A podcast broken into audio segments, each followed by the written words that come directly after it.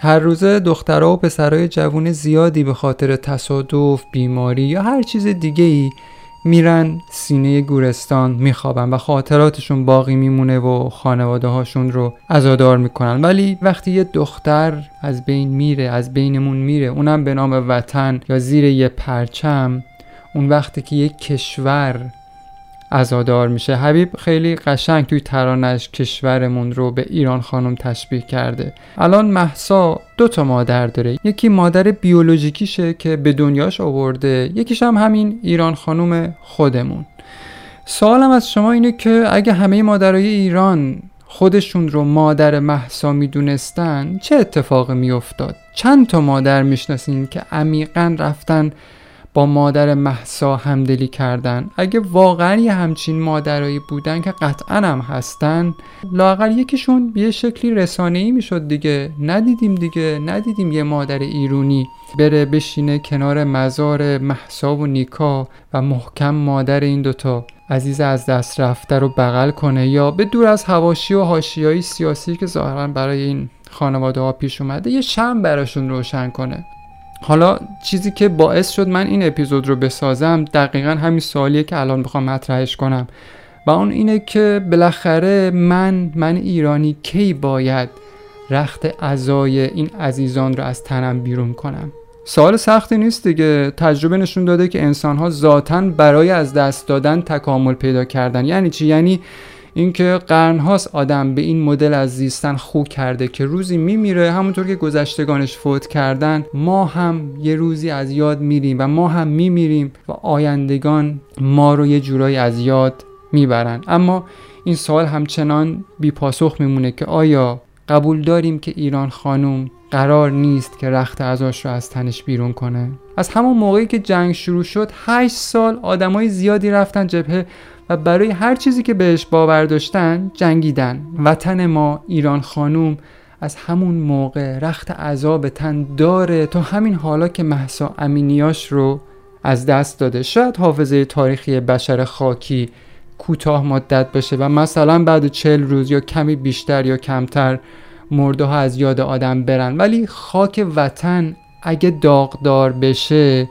به این سادگی ها از یاد و خاطرش نمیره. خاک داغ وطن هیچگاه با گذر ثانیه ها و ساعت ها و روز ها و سال ها و دهه ها و قرن ها سرد نمیشه. این رو برگ تاریخ داره بهمون ثابت میکنه. خب بریم تاریخ رو ورق بزنیم دیگه. شاید فکر کنیم که بمباران اتمی هیروشیما مثلا 77 سال پیش اتفاق افتاد تو سال 1946 و بعد تموم شد. توی این فاجعه انسانی حدود 220,000 نفر از روی زمین محو و هست شدن. خب چی شد؟ مردم ژاپن الان دارن زندگیشون رو میکنن و خیلی وقتا این موضوع از حافظه کوتاه مدتشون پاک شده، ولی آیا خاک اون منطقه، پوسته زمین ژاپن، این حادثه تلخ رو از یاد برده؟ تو سال 1940 جمعیت کره زمین 2,300,000 نفر بود که در اثر جنگ جهانی دوم حدود 3% از جمعیت کره زمین، یعنی تقریباً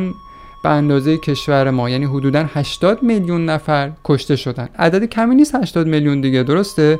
الان حدود 82 سال از اون حادثه، از جنگ جهانی دوم داره میگذره و ظاهراً مردم دنیا دارن زندگیشون رو میکنن، یعنی رخت عزاشون رو یه جورایی از تنشون به در کردن. اگه یه نفر تو این شرایط همچنان عزادار اون اتفاقات باشه، احتمالاً یه مشکل روانی خاص داره که باید بره و درمان بشه. ولی سوال اینجاست که آیا کره زمین، این کره خاکی، این خاطرات رو فراموش میکنه؟ حالا فرق نمیکنه یک مهسا امینی باشه یا 80 میلیون انسان باشه، هیچ تفاوتی نمیکنه.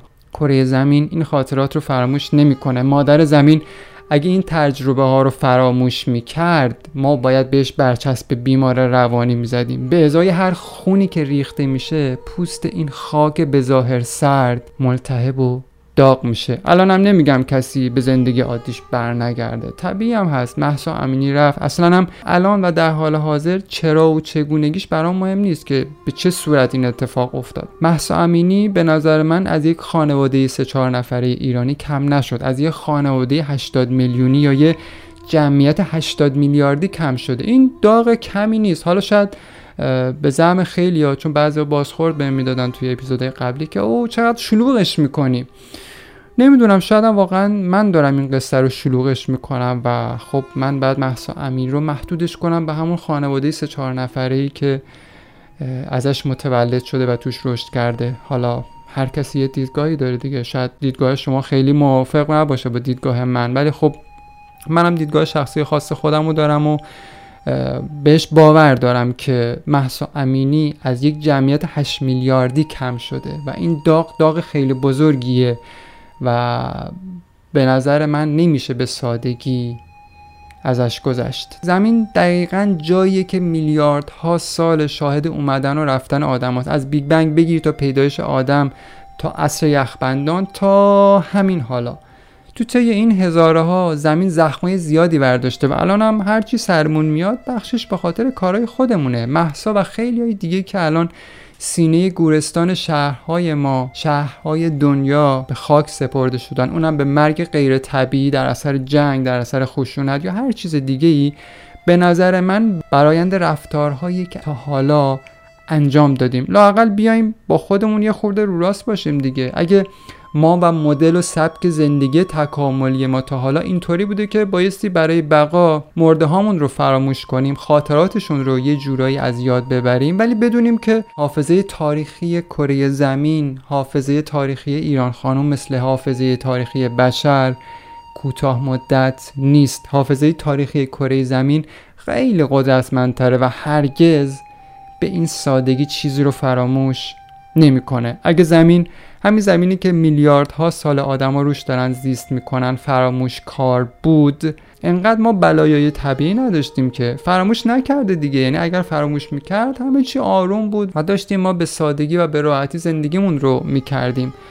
متاسفانه آسمون و زمین فراموش نمیکنن که ما در حال حاضر داریم چه میکنیم. اینا رو دارم واسه چی میگم؟ واسه اینکه دیگه یه جورایی هم خسته شدم، هم حوصله‌ام سر رفته و میخوام رخت و لباس عزا رو از تن پادکستم به در کنم. حالا از تن خودم شاید این کار رو نکنم و نخوام، ولی پادکستم رو میخوام سفید پوش کنم. هر وقت که حرف از عزا و مرگ میشه همه زبونشون رو گاز میگیرن، لبشون رو گاز میگیرن، میگن نه خدا نکنه. ولی خب من اینجا خیلی ساده میگم، تا رخت عزای بعدی و تا زمانی که دوباره من رخت سیاه به تن پادکستم کنم احتمالاً زمان زیادی نمیگذره و به زودی این اتفاق خواهد افتاد، چه شما بگید خدا نکنه چه نگید. و قرار نیست که گویا قصه سیاه پوش شدن ما آدما به این زودیا به ته برسه. این رو حالا من نمیگم، تجربه تاریخی ما به سادگی روش سهه میذاره. خب دیگه بگذاریم.